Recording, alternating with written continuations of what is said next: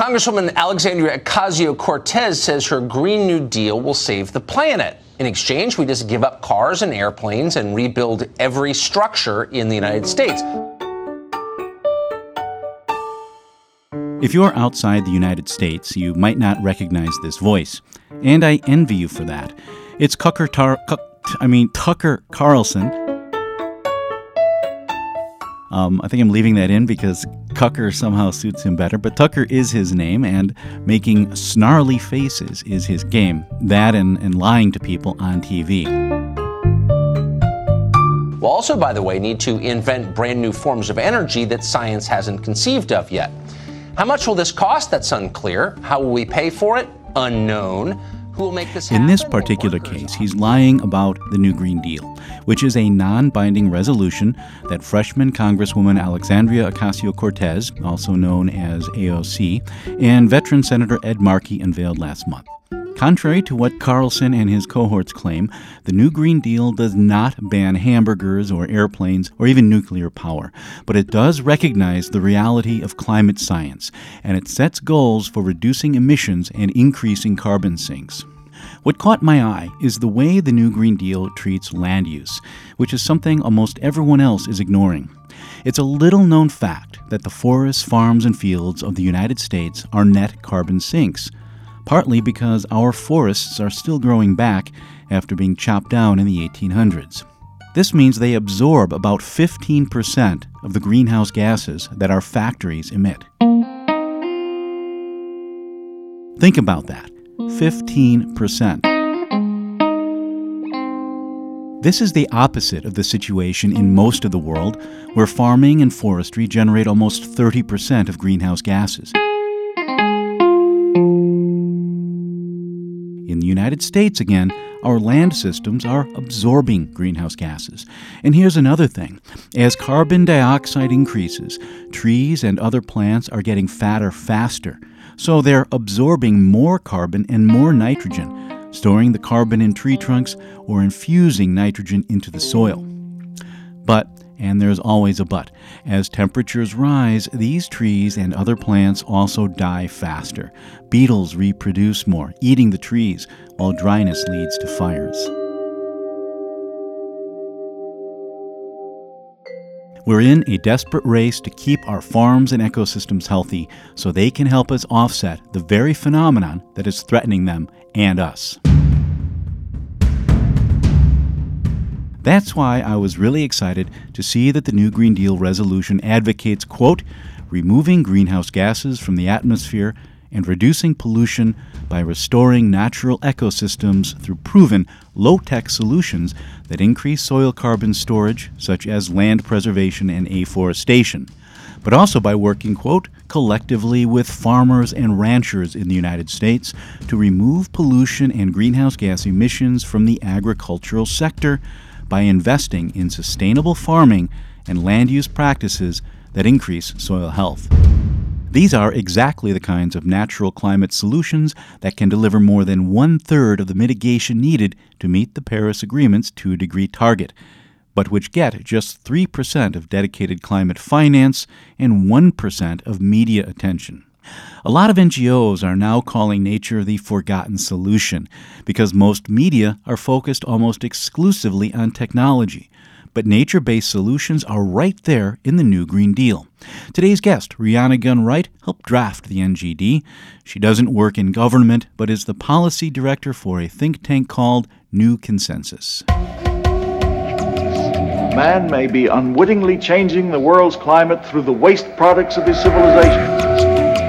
There's a group of us now who are proposing that the Earth has actually entered a new epoch, and that is the Anthropocene. We know that the enemy is carbon, and we know its ugly face. We should put a big fat price on it, and of course, add to that, drop the subsidies. Earth, we broke it, we own it. And nothing is as it was. Not the trees, not the seas, not the forests, farms, or fields and not the global economy that depends on all of these. But we can restore it, make it better, greener, more resilient, more sustainable. But how? Technology? Geoengineering? Are we doomed to live on a bionic planet, or is nature herself the answer? That's the question we address in every episode of Bionic Planet, a podcast of the Anthropocene, the new epoch defined by man's impact on Earth. And today we hear how the people behind the New Green Deal aim to reduce that impact by helping land managers improve the way we take care of our forests, farms, and fields. I caught up to Rhianna Gunn Wright while I was in Washington, D.C. for a meeting of the Ecological Restoration Business Association, or ERBA. Ironically, I had to call her by phone because she was in Detroit and I was in a room at the National Press Club. There's a lot of background noise on my end because although I started out in a quiet room all by myself, workers started setting up a buffet in the area. So I moved into a side room that turned out to be really echoey, something I didn't realize until I started to edit the audio. Rhianna Gunn Wright is a fascinating woman. She grew up in Englewood, which is a pretty rough part of Chicago. It's where Spike Lee filmed Chi-Raq. I was actually born there too, on the street that borders Englewood and a neighborhood called Chatham, but that was more than 50 years ago, before the steep urban decline of the 60s, 70s, and 80s wreaked havoc on that part of the city. Rhianna came along when the neighborhood was already on its back, and she went on to become a Rhodes Scholar. Then she developed an interest in public policy while studying at Yale. Last year, she acted as policy director for Abdul El Sayed when he ran for governor of Michigan on a clean energy platform. She and I talked a bit about land use, although she makes it quite clear that's not her area of expertise. So we mostly talked about how the sausage gets made, how the new consensus came into existence, how they started working on the new Green Deal, how she expects it to evolve from here, and what she thinks about the role of markets, the role of the private sector, and government in meeting the climate challenge.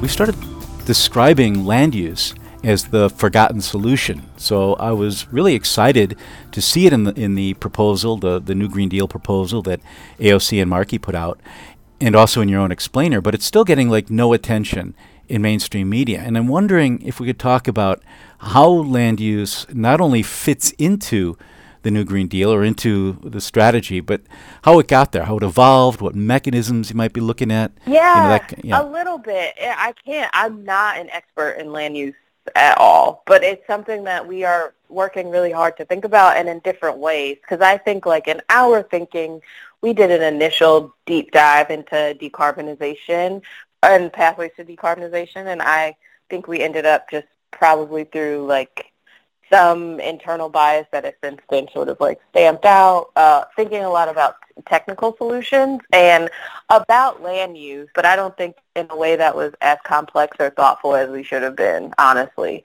And so we're doing a bit of catch up there to learn and to and to hear more and to think about it in different ways, right? Land use is such a complex issue. There's land use in agriculture, right, and farming, obviously. There's land use in terms of built environments, right, especially in urban settings, and a lot of discussions about the role of sort of more densely populated, you know, areas versus sort of our spread out suburban uh, suburbanization. So uh, there's that element, and then of course there's the land use element uh, when we're talking about like lend lease and the fact that a lot of uh, drilling and extraction happens on public lands, and doing so is like also often in violation of indigenous treaties. So what does that look like? So I think we're now that we've recognized that it's a blind spot, are working really hard to one ID experts right in these areas who who can guide our thinking, really participate, really help uh, write the plan, and also connect that to some of the other projects that are proposed by the resolution um, and, and to the general sort of systemic working and framework of, of a Green New Deal. Outreach continues and we continually meet and talk to new folks on agriculture who have been helping us think through a lot of these things.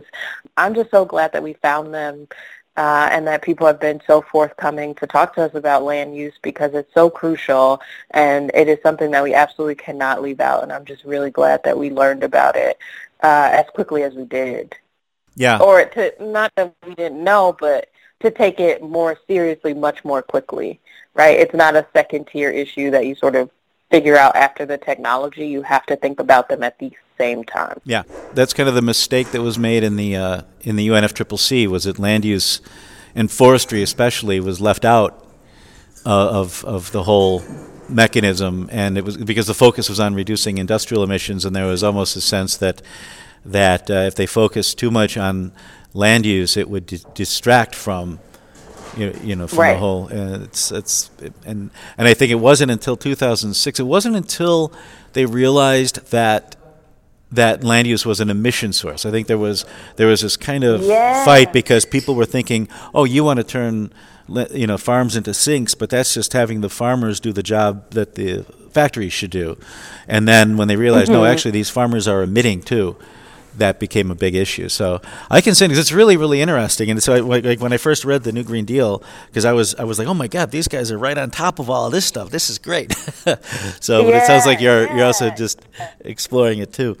Um, we are, but yeah, like carbon sinks come up. We haven't really been able to have a conversation with that, about agriculture and, and carbon and emissions without carbon sinks coming up. Mm. They come up yeah. constantly, right? Um, and I think that's one of the really uh, really interesting and great interventions of the Green New Deal is sort of widening the pie, right?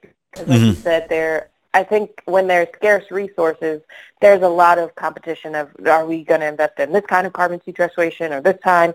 And the fact is that high-tech and low-tech solutions can work alongside each other, and that becomes a much easier conversation to have when you're saying like, hey, what we're going to do is put the entire might of the U.S. behind this and invest heavily. And so there's space for both of these things. We need all of it. we need it all. We need a full court press, yeah. I'm wondering if we could talk a bit about, just to get some clarity on, because you've got the proposal, the formal proposal that AOC and, and Markey uh, have, have, have, submitted. And then mm-hmm. we've got mm-hmm. the work that you've done, which I guess informed it. And then I read, I did read your, uh, your uh, summary, I guess, that you came up with in January, and I'm just not sure how it all fits together because I don't want. I mean, oh, how it all? Yeah, yeah like yeah, how yeah. it came, how this evolved. I guess the backstory on this thing because it's and there's so many different. Yeah. The term's been around so long too. There's even a Dutch version of the New Green Deal. So. Right. Yeah, I was talking to someone and they were like, I think it first started maybe in '97 in Germany. Um, I think the most present antecedent for us before we started, of course, was 2008, Britain put out a Green New Deal. Uh, I think it's 2008 or 2009. Um, and a, a, a, group of economists there, I think, actually um, led it. I forget the the the think tank is IPPR. I can't remember the full name. IPPR is the Institute for Public Policy Research. They're a progressive think tank that publishes reports around issues that the UK's Labour Party is working on. They've been around since 1988 and Bionic Planet has only been around since 2016. As you may have noticed, I produce these episodes sporadically because I do so in my spare time, but I'm committed to giving you more of them, and you can help me do that by becoming a patron at bionic-planet.com. There you can support me for as little as $1 per episode and with a monthly cap. You can also go to patreon.com forward slash bionic planet. That's Patreon, P A T R E O N dot com forward slash Bionic Planet, B I O N I C P L A N E T, so Bionic Planet, no dots or dashes, and become a patron for as little as $1 per episode and with a monthly cap. Finally, you can help just by accessing me through the right podcatcher, namely, access me through the Radio Public app. That's Radio Public, like public radio but backwards. They automatically pay me a few cents for every listener who hears the show to the end, and that adds up. Getting back to my interview with Rhianna Gunn Wright, we shifted a bit from discussing the New Green Deal to discussing her organization, New Consensus. New Consensus was actually not started to work on the Green New Deal, but was actually started to advance this like new consensus that was emerging, at least around non-heterodox economists, um, who were essentially saying like, hey, uh, neoliberalism as an economic system is not working. Um, here are some other models. Like, here's what here is here are models that are sort of more based in industrial policy and that take the role of the state more seriously and explore what does it mean uh, for states to really be partners in the economy, to be taking markets seriously and taking their role in market shaping markets seriously and directing innovation. And so it was actually started um, to sort of advance those ideas and try to see if you could take some of those ideas and work with progressive economists, you know, other progressive economists stateside largely, although we do like some international consultation too. There's some super great economists in the UK that we have that have advised us. But how do you take all of that and sort of help form a progressive economic worldview, right? Because one of the issues that sometimes pops up on the left is that there isn't sort of a common language or, or analysis of what's wrong with the economy, how to talk about it, and how to really talk about what is the vision for an economy that works. So New Consensus was founded by some of the founders of Justice Democrats and um, like members of the initial cohort. Justice Democrats is a progressive political action committee, or PAC, that was founded in 2017 by Kyle Kulinski of Secular Talk and Cenk Uygur of the Young Turks together with some of the Bernie Sanders people. Uygur, who is an outspoken liberal these days, used to be a Republican, and he was forced out after some of his old writings surfaced. Kulinski then left in protest, but Justice Democrats continued. They endorsed 79 candidates in the 2018 elections, and 26 of them won. Among them is Alexandria Ocasio-Cortez. Neither Uygur nor Kulinski were involved in the creation of New Consensus.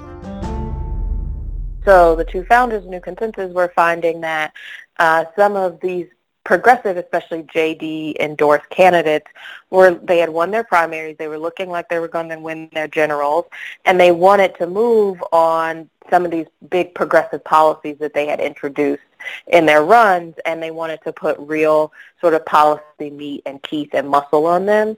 But when they were going to traditional think tanks, um, what they were being met with was this is a great aspiration, but it's not politically feasible.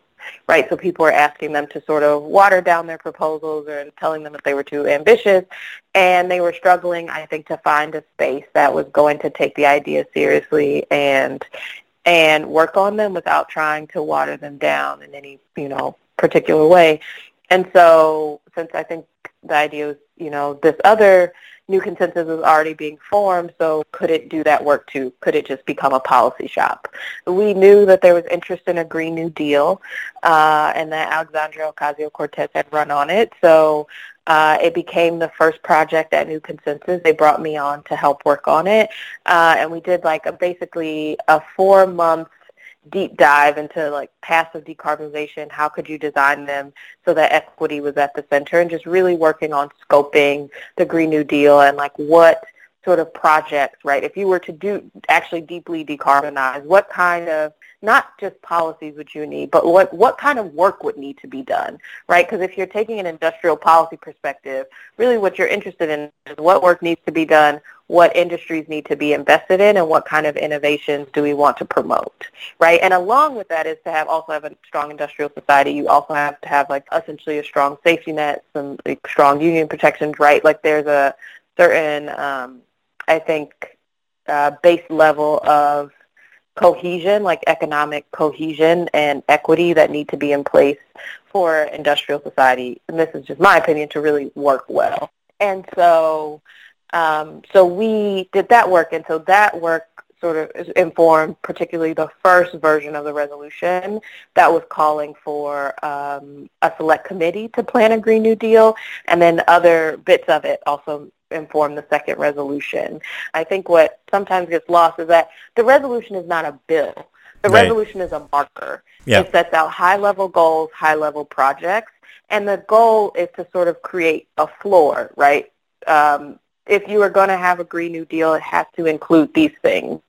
Because what was happening is that as a term was sort of gaining prominence and people were getting interested, people were using it to mean a wide variety of things.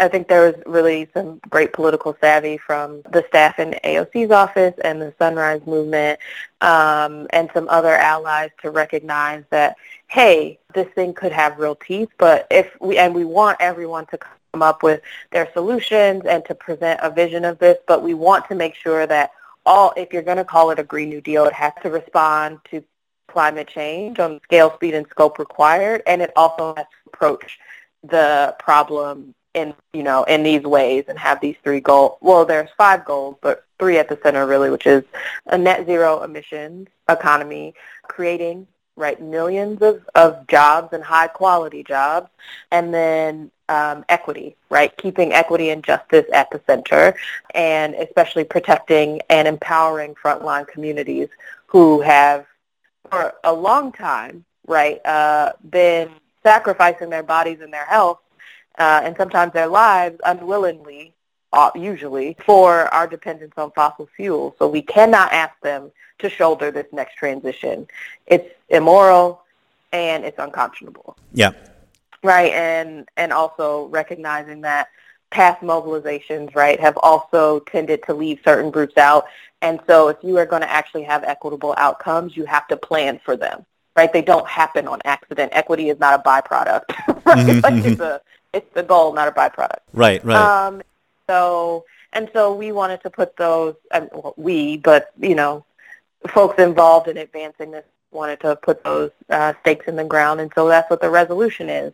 But the resolution does not have policy, right? And so the role that New Consensus plays is essentially developing that policy, going from these high-level goals to how does it actually get done.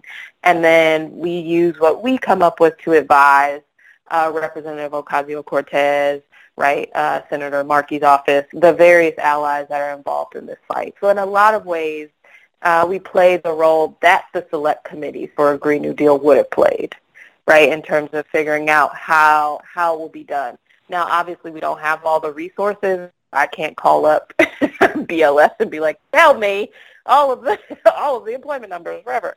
And so what we come up with will be different than what they could have come up with because they would, you know, have more capacity. But still, it will be a really strong, workable, uh, clear plan for how a Green New Deal could get done. Um, and while keeping in mind all of the goals, hitting the projects, um, and building towards a more just, equitable, and sustainable economy, which I think is the overall goal of the Green New Deal. Yeah. Like if you had to wrap it up in a ball. That makes perfect sense. So now I understand. So basically, you know, the the the the, the resolution.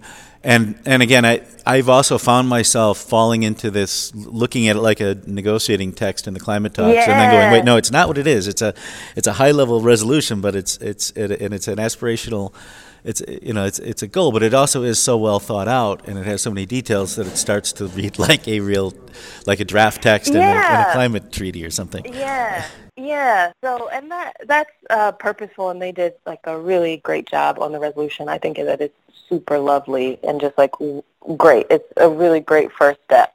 Um, but that's that's exactly what it is, a first step. And I think the other really big thing that people sort of miss out is on, especially when uh, when they're sort of pushing for more details is that the resolution actually mandates that the Green New Deal has to be um, developed in democratic and participatory processes, right? Because it is a economic, an economy-wide transformation that will disrupt millions of people, everyone's life in, you know, in, in some way. Um, and that everyone should participate in.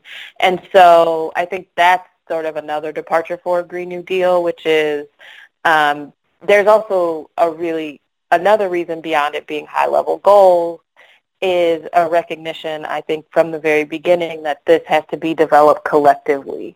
And we have to leave a space for that. And even if you do consultation after you have decided the policy, you're not really giving people all of the space that they deserve because you still have made a lot of decisions without consulting them or talking to them. Okay.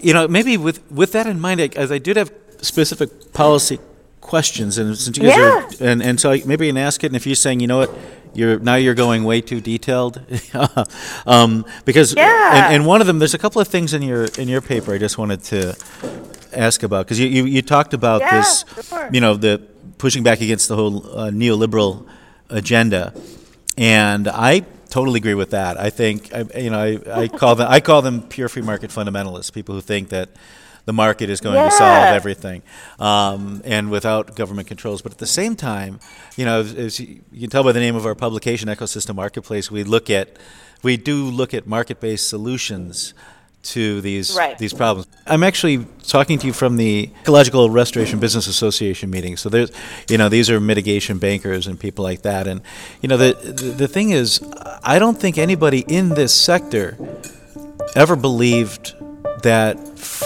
pure free markets were going to solve anything. I noticed while editing this that it sounds there like I'm speaking on behalf of the Ecological Restoration Business Association, or ERBA, but I am not. I was there to cover the event, and I don't speak for them. I'm expressing my own views on the restoration economy and specifically on mitigation banking, which is something I'll be covering in more detail in my next episode, drawing on material from the ERBA event. If you listened to episode 42, you know a little bit about mitigation banking and you'll learn more in episodes 45 and 46. The gist, however, is this In the United States, any real estate development that impacts a federal water system or the habitat of endangered species has to be approved by regulators, and approval is only granted if the developer first shows that the project won't damage the environment. And then, if there is damage, the developer has to show that he, she, or it will fix an area of equal or greater environmental value. That's the law, but how do you meet the law? Well, over the past 50 years, through trial and error, a system of conservation banking has emerged as the most efficient way of meeting the regulatory requirement. In this system, which again I covered in episode 42 and we'll cover more in episodes 45 and 46, green entrepreneurs will go out looking for marginal or degraded land, and then they will restore it to a stable state that performs ecosystem services controlling floods, purifying water, or providing habitat for endangered species. These conservation banks make money by selling credits to entities, public or private, that need to offset their environmental impacts on wetlands, streams, or habitat. It's part of a $25 billion per year restoration economy that directly employs 126,000 people and supports about 100,000 other jobs. That's more than logging, more than coal mining, and even more than iron and steel mills. In a couple of weeks, I'll be heading down to Kentucky to meet with some former coal miners who now work in the restoration economy. But first, back to my chat with Rhianna Gunn-Wright. We pick up with me pontificating on the value of the restoration economy. It works fairly well, but it's not pure free market. It's a, it's basically it's it's a system that evolved because it, it, it, it, de- it delivered the environmental benefits that that regulators wanted and that environmentalists wanted, and it delivered them at a cost that made the, the companies happy. So it kind of was a compromise. It's far from perfect, but it works fairly well.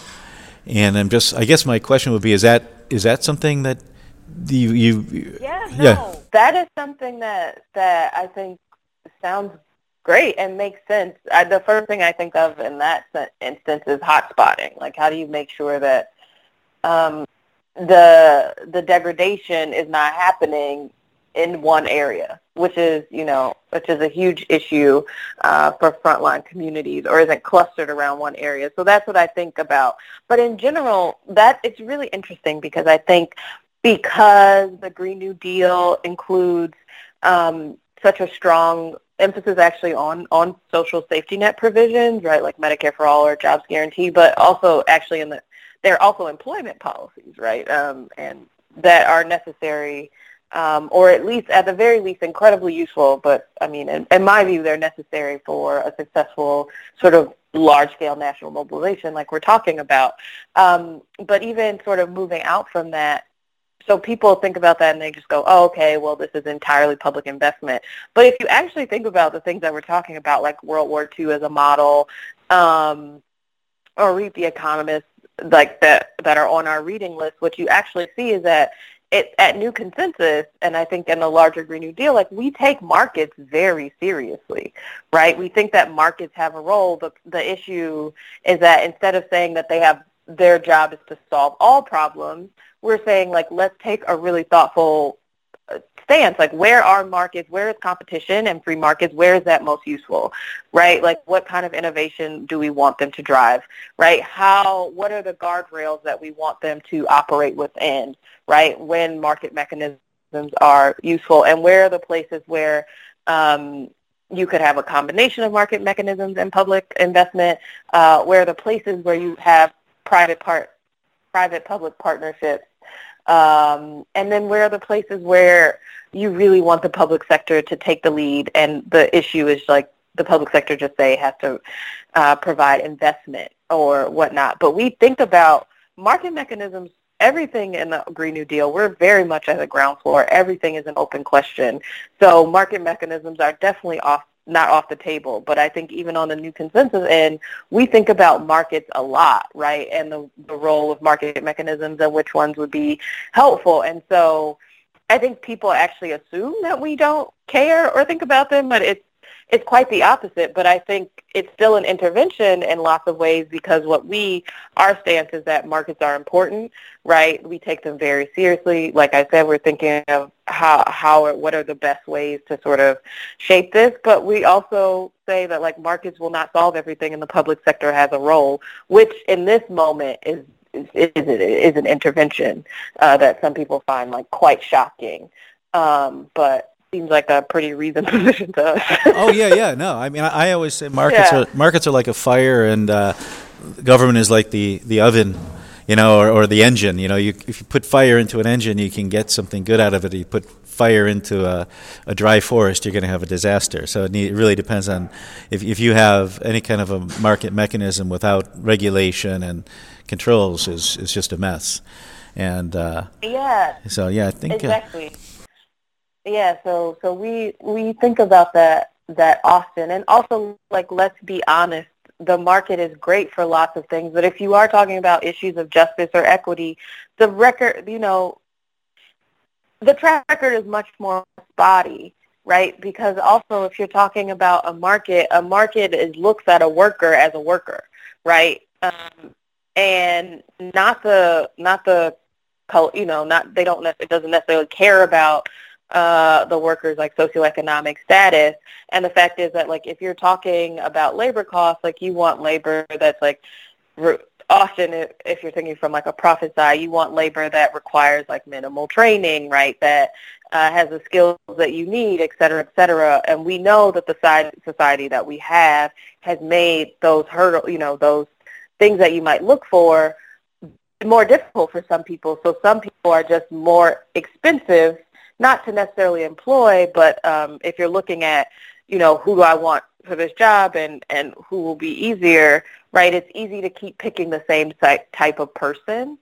Um, and the market is not going to solve it, right? There's no what are the mechanisms unless again unless the government puts them in place those regulations like and that's where you get local hiring you know ordinances you have to if you work here you have to we have one in detroit you have to hire a certain percentage of detroiters right? That's where you you you see those sorts of things.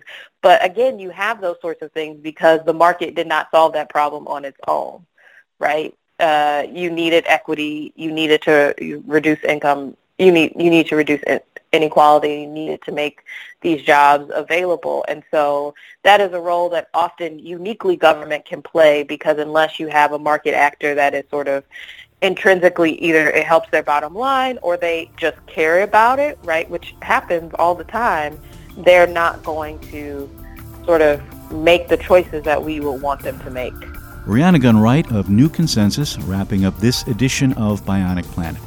I hope you're having a good St. Patrick's Day, by the way. I blew off the fun to create this episode, and I hope you appreciate that too. I know my liver does. If you like Bionic Planet and you want more episodes, be sure to give me a good review on whichever podcatcher you use, or become a patron at bionic-planet.com, where you can support me for as little as $1 per month. That's bionic-planet.com or patreon.com forward slash bionic planet. Till next time, I'm Steve Zwick in Chicago. Thanks for listening.